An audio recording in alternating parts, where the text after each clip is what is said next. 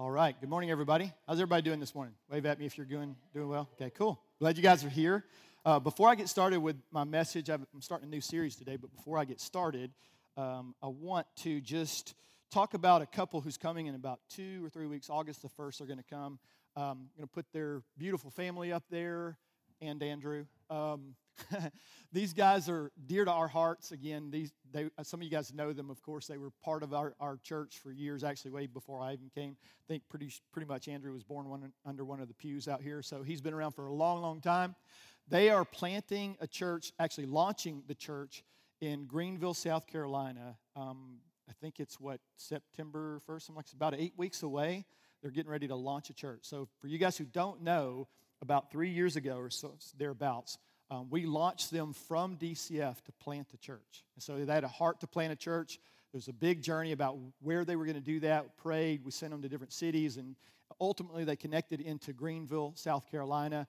Um, started to gather people or tried to gather people, and a lot of things just weren't working the way we all kind of assumed they would, which God is sometimes like that. But He had a great plan, connected them with a beautiful, amazing, wonderful church called Hope Church in the city, or outside the city actually. And these guys now, Andrew and Jamie and their family, are going to be planting a campus church for Hope Church inside the city limits of Greenville, which was a dream for um, Hope Church for many, many years. And so it's now coming to fruition. We just love how that intersection happened with us and them. And it's just a big, really big kingdom thing. It's not just a local church thing, although we love the local church.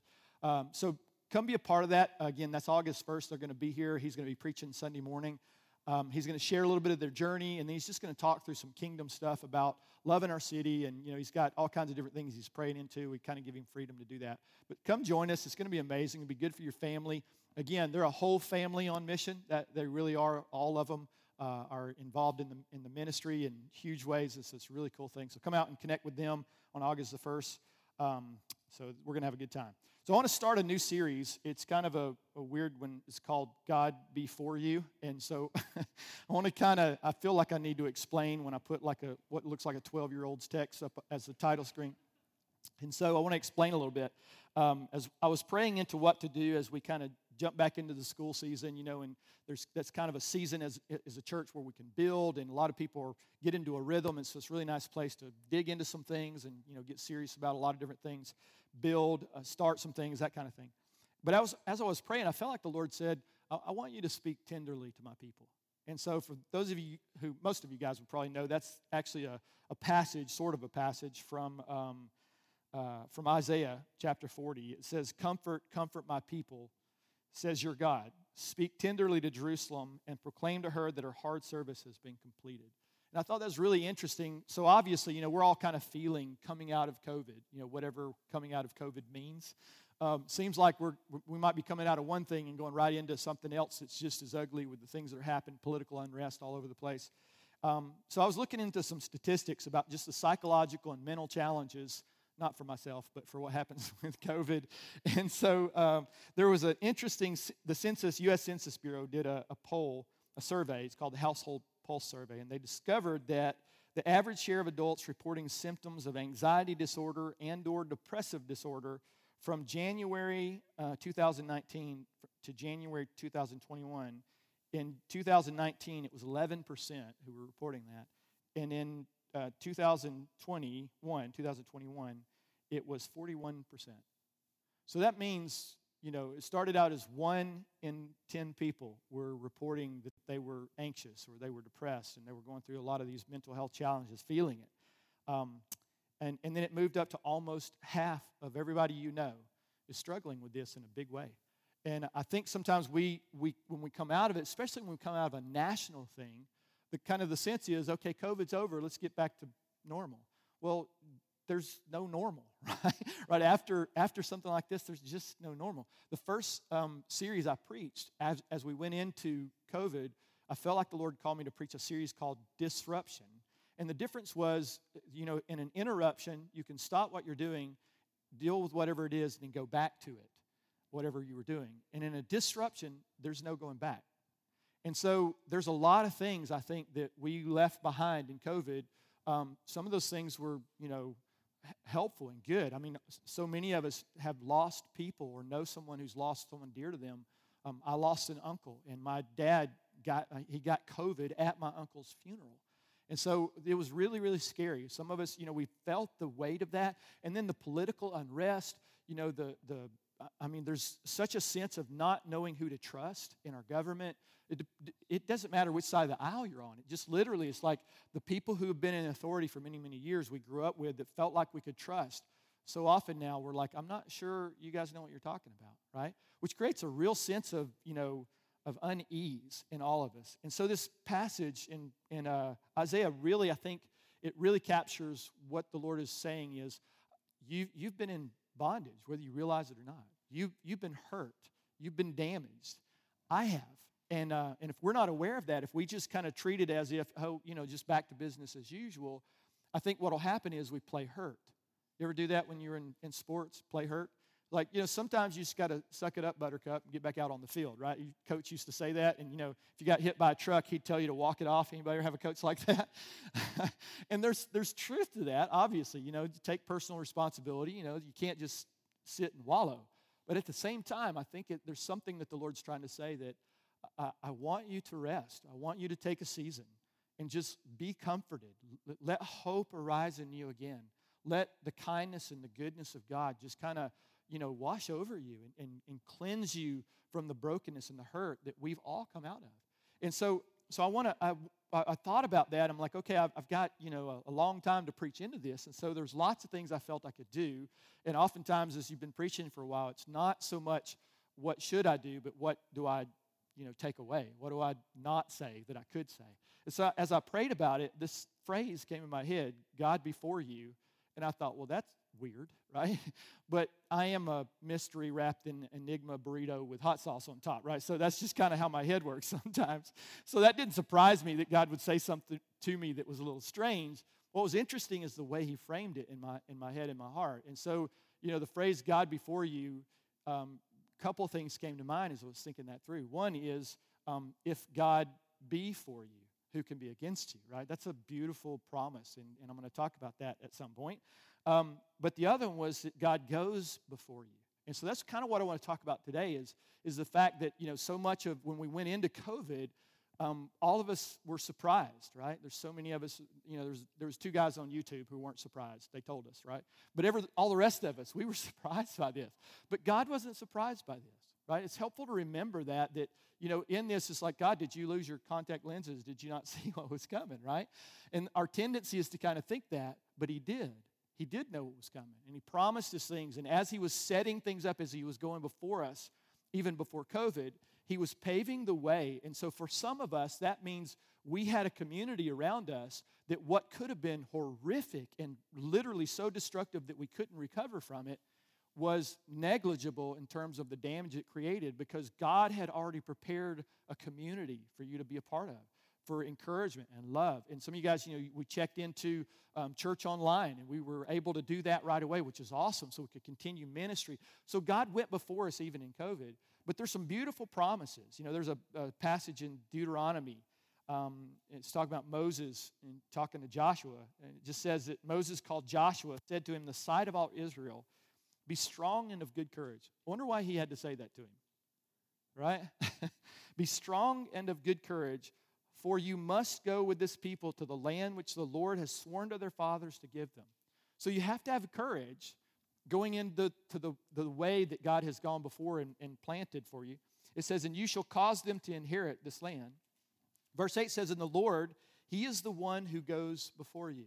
So there's a part that we play. I think, you know, we talk about this a lot, that there's a, a part of, of uh, building with God, you know, co laboring. We're co heirs. And so there's a part that we do, but really the part that we play is to follow his lead, right?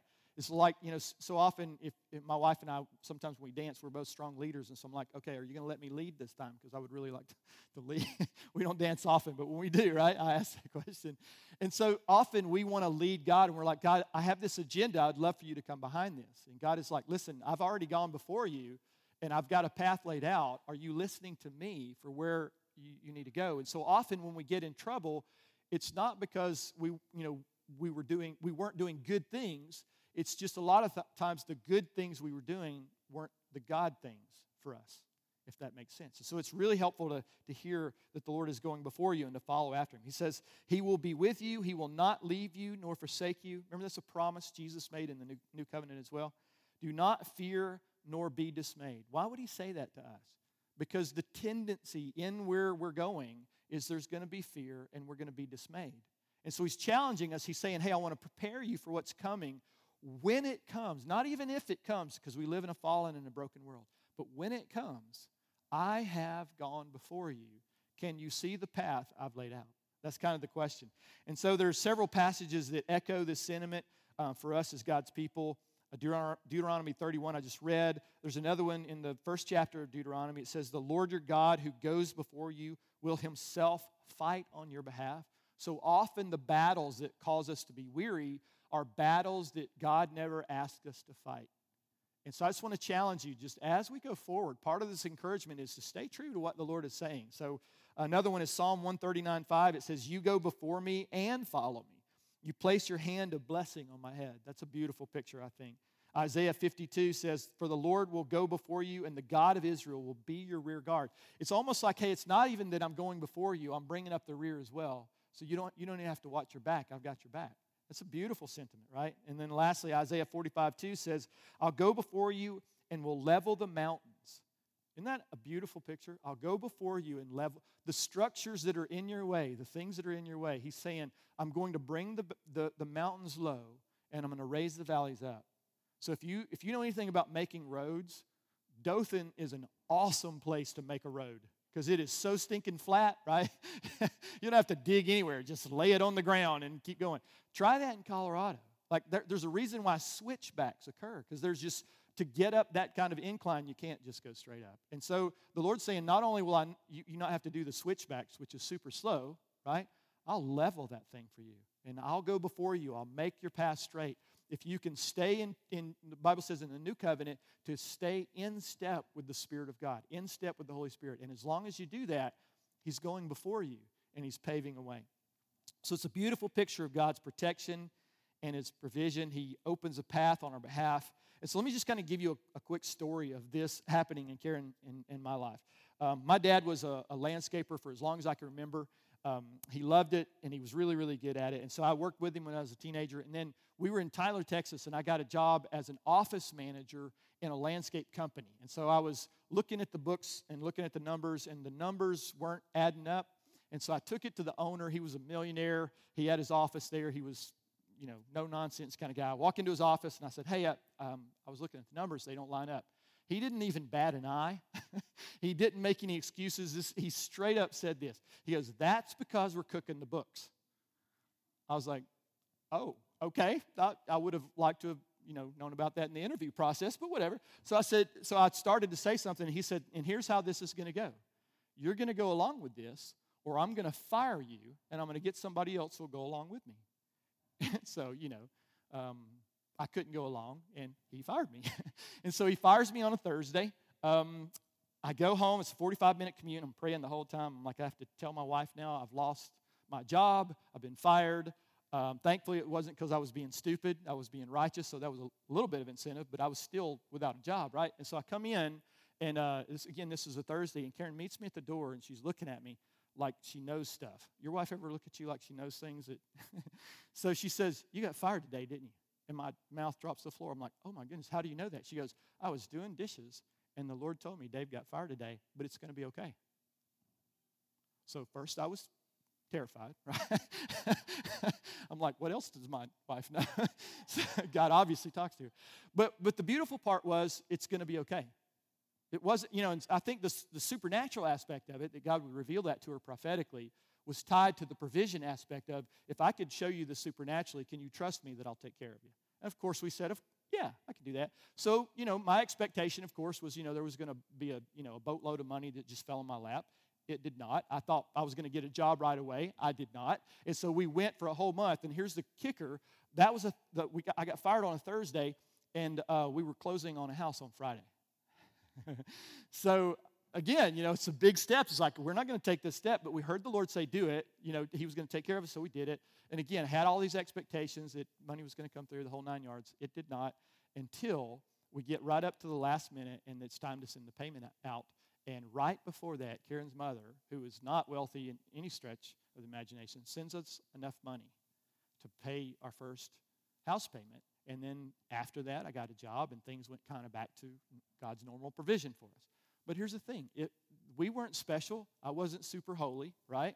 Um, and so if God would do that for me, it turns out that He didn't do that because of my behavior, because I had done well. He did that because of His love for me. And here's the Bible says God's no respecter of persons. So if He will do that for me, then He will do that for you too. So you can expect God to go before you. The, the thing is, though, just in this story, my expectations were off big time. And, and because I had set expectations on God that He had not given me, I fretted and worried as if I had not heard His voice. So I just want to emphasize that. Like, like God's intention behind it, and we were young, so we were learning, growing, still am. But, but the intention behind it is Lord's, the Lord says things to you sometimes, and you add a bunch of stuff to it that He did not say, right? Because we, you know, we want to, we, we need more. We're like, I can't trust you without more information. And the Lord's like, I mean, I told your wife, right? And I told you supernaturally, then I told you I was going to take care of you. I've shown you a hundred times. How many times, Dave, is it going to take before you actually trust me without more information? Right? And so God's asking you to do that. I mean, again, He's not asking you to blindly do it. That's not what blindly is not trust, right? Blindly is you're ignorant and you got your head stuck in the sand, and that's not going to end well for anybody. So don't don't be weird about it. Don't go, you know, God's got this when maybe you know this is something you need to make an adjustment in your life and God's brought some circumstances to bear on you because you couldn't hear him any other way. So that's also possibility. So keep that in mind. But here's the thing, if you if you track with what the Lord is saying and he says, "I'll go before you." So then you look for the path that he has made for you and when you find that, you're going to see amazing things. So it would be amazing if that were the only thing he did. But not only does God go before you, God goes way before you. Way before you. So, what does that mean? I'm going to get to that in a second, but let me, let me just kind of talk this through. I often get asked questions about the new covenant, right? So, this sounds like a totally different subject, but it's not. So, I get asked questions about the new covenant, and so there are questions like, you know, what's the difference between the old and, co- old and the new covenant? When did the new covenant start, right? When did the old covenant end and the new one start? Uh, am I still bound by the Old Testament, by the Ten Commandments, those kind of things? Um, a big one I often get is what happens if I break the covenant in, you know, with, with Jesus in the new covenant? And it seems like that's a really good question, but it's actually a question that tells me how ignorant, because I've asked the same question in the past, tells me how ignorant I actually am about the new covenant. So um, it gets phrased, uh, that same question gets phrased like this If it's a covenant, and it's like a contract because a covenant is kind of like a contract, right? Like, so marriage is a covenant, right? So I have a covenant with my wife. Um, if I have a covenant with someone, or I have the Bible talks about a covenant with the land. So what happens if you break the covenant? Because in you know modern day, like a contract, um, someone could either party can break the rules of the contract, and the and the contract is then void, right?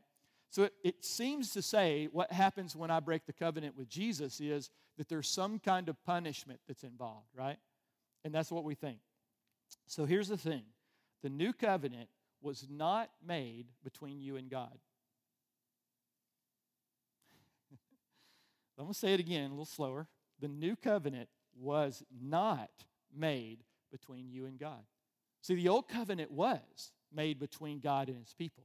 And so it's interesting because it failed. Here's what Hebrews says, Hebrews 7, uh, sorry, uh, Hebrews 8, 7 and 8 says about the old covenant because it was tied to the, it was made between God and his people.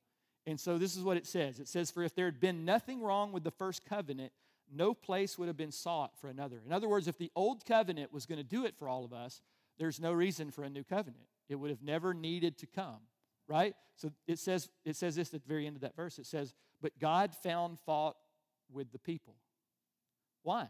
They could not uphold their end of the bargain.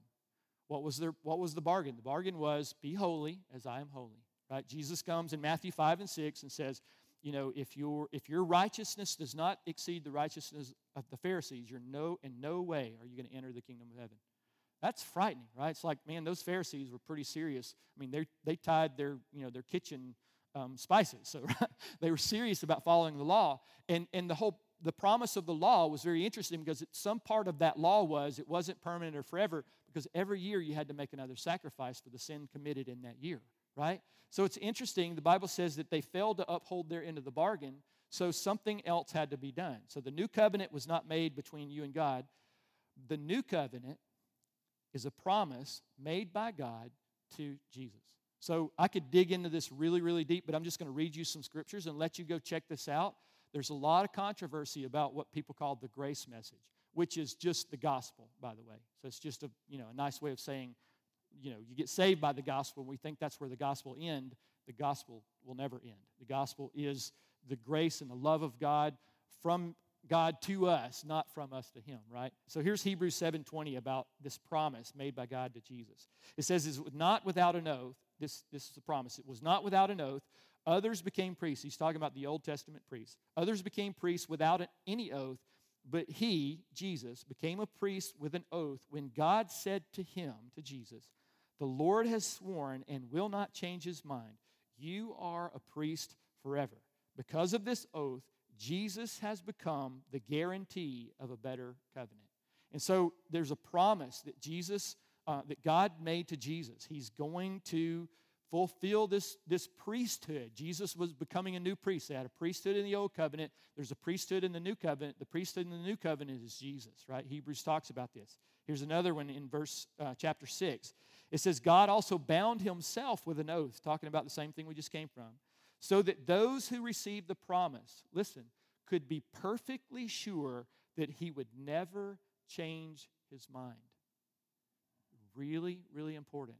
Because we think that my behavior causes God to change his mind about his love and his mercy and his grace for us, and it will not ever happen. Helpful to know that. It goes on, it says he will never change his mind. So, God has given both his promise and his oath.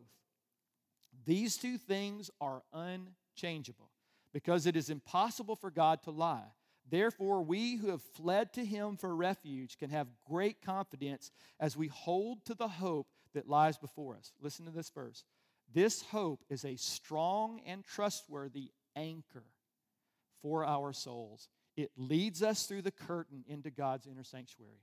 So, what does that mean? Why is that so important? Well, one thing is when you know that you are saved, that you know that God's love for you is not changed by your foolishness or your behavior, then what happens when you sin? First thing you can do is you can come boldly, this is Hebrews again, boldly before God, before the throne of grace, right? It's, it's, he uses that. This is a throne, but it's a throne of grace. It's not the throne of judgment.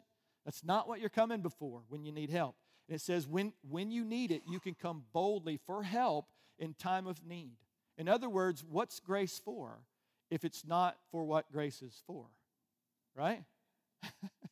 So it's really helpful to understand that. So, what does it mean? He's not just your protector, and He's not just the one who brings provision because He goes before you. He has gone so far before you that He's paved a way that's permanent and it's, and it's forever. And with the new co- covenant comes the promise, one, of a personal relationship with your God. Remember what it said? Let me just read this again in, in, uh, in Isaiah. It says, um, uh, let me get to it. Isaiah 41. It says, Comfort, comfort Whose people? Not the people. God's saying, Comfort, comfort my people. Listen, says your God. See, it's a personal thing. We talk about, you know, we hear this thrown around all the time, is, uh, you know, it's a personal relationship with Jesus. You have a personal relationship with Jesus. Well, what the heck does that even mean, right? Personal relationship with Jesus, like Jesus, my co pilot. Well, first of all, if, if the planes, you probably want Jesus flying. I'm just saying, if you're going to pick between you and him, with a skill set. Maybe put him in charge, thought. But the whole thing is we forget that we can come before him and we can have conversations about everything. Here's what will happen.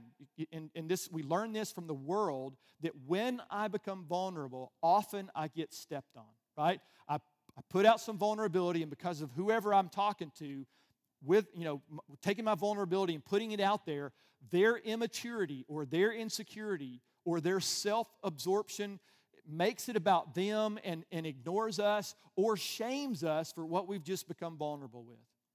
But God will never do that to you, right? You know why? Because he knew all of that ahead of time, way before you ever brought it up. He knew what was going on, what every sin that you had ever created or ever committed, every sin that you ever would commit, and he saw that as one big picture and he says, I want them anyway. Not I, I not I need them, I want them. I want to be in a relationship and there's a bunch of junk in the way, so there must be something that I can do to get the junk out of the way. And what was it? He made a promise, he had an oath before the foundations. This is what the Bible says way before us. Before the foundations of the whole world uh, was made, the Lamb of God was slain. So, this plan that God had for redemption happened long before you ever needed redemption. So, when you need redemption, don't get weird about it. right? It's like, Jesus, if you knew what I, you ever prayed that prayer? Jesus, if you knew what I, I've done. Jesus, like, dude, like, do we have to go over this again? Does he call you dude? He calls me dude something. Dude, right? I, we, we've talked about this. And you keep coming back here. Stop doing that.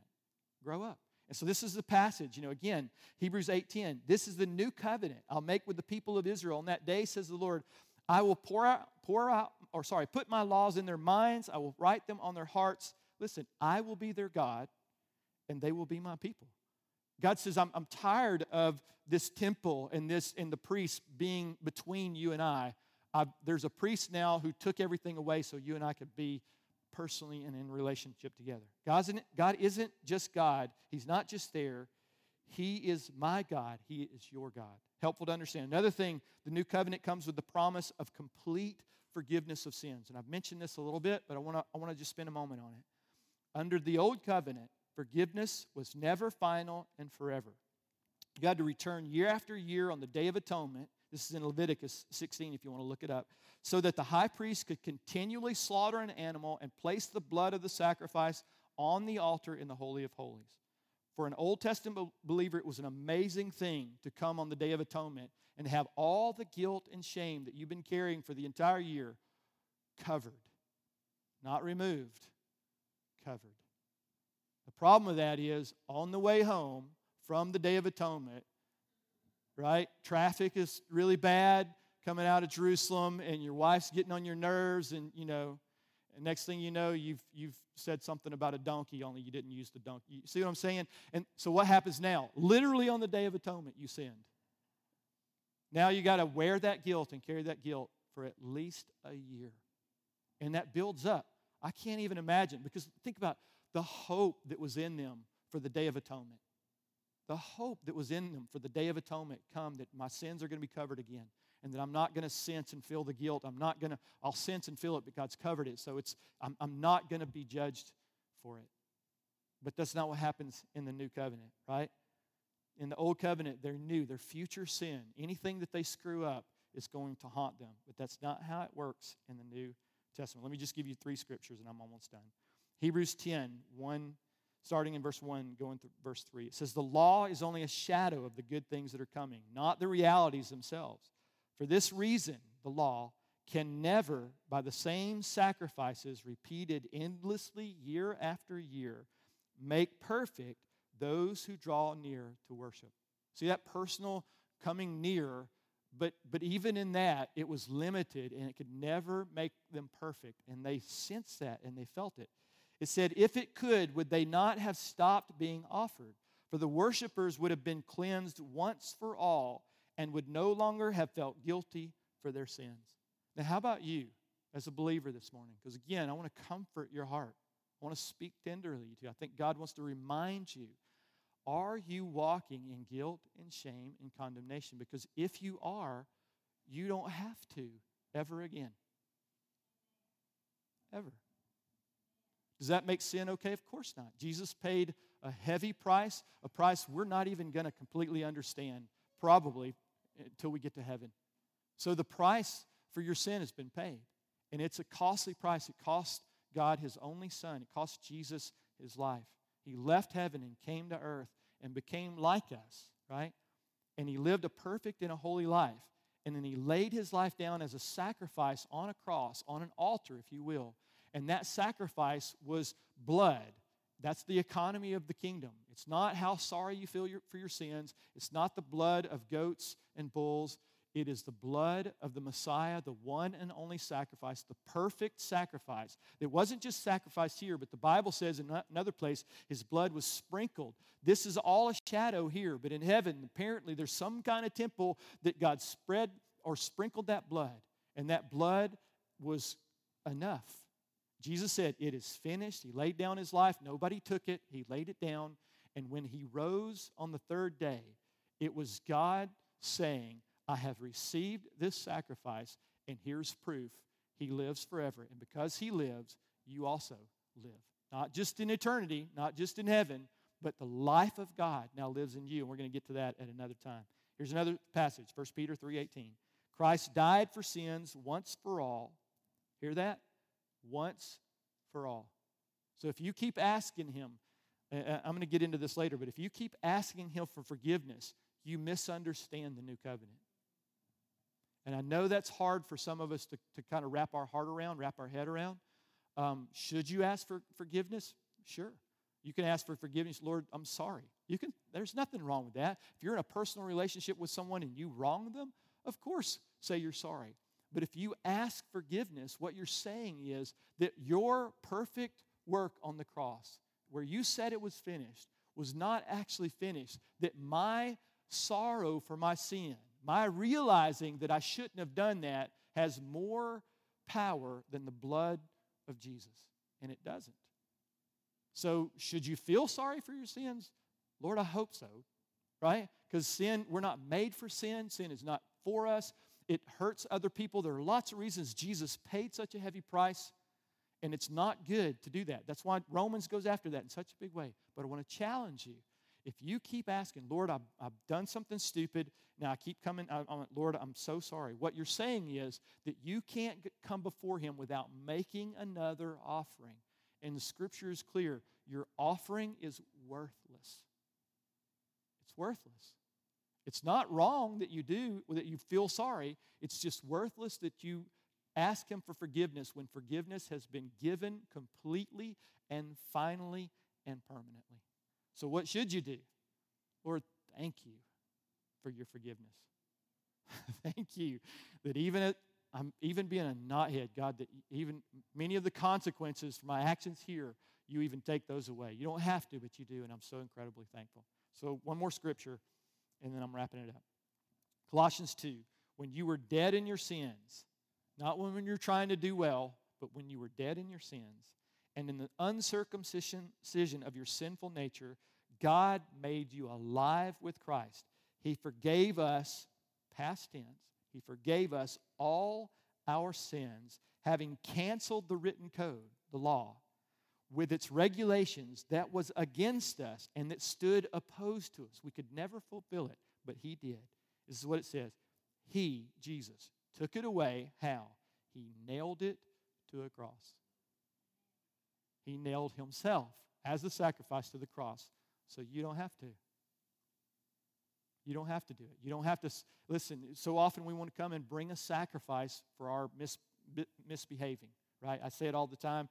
I think if I'm sorry enough, that somehow moves God. God's like, I'm not interested in how sorry you are. I'm glad. I think that's, that's great for our relationship. But it's not what has forgiven you, that's already been done.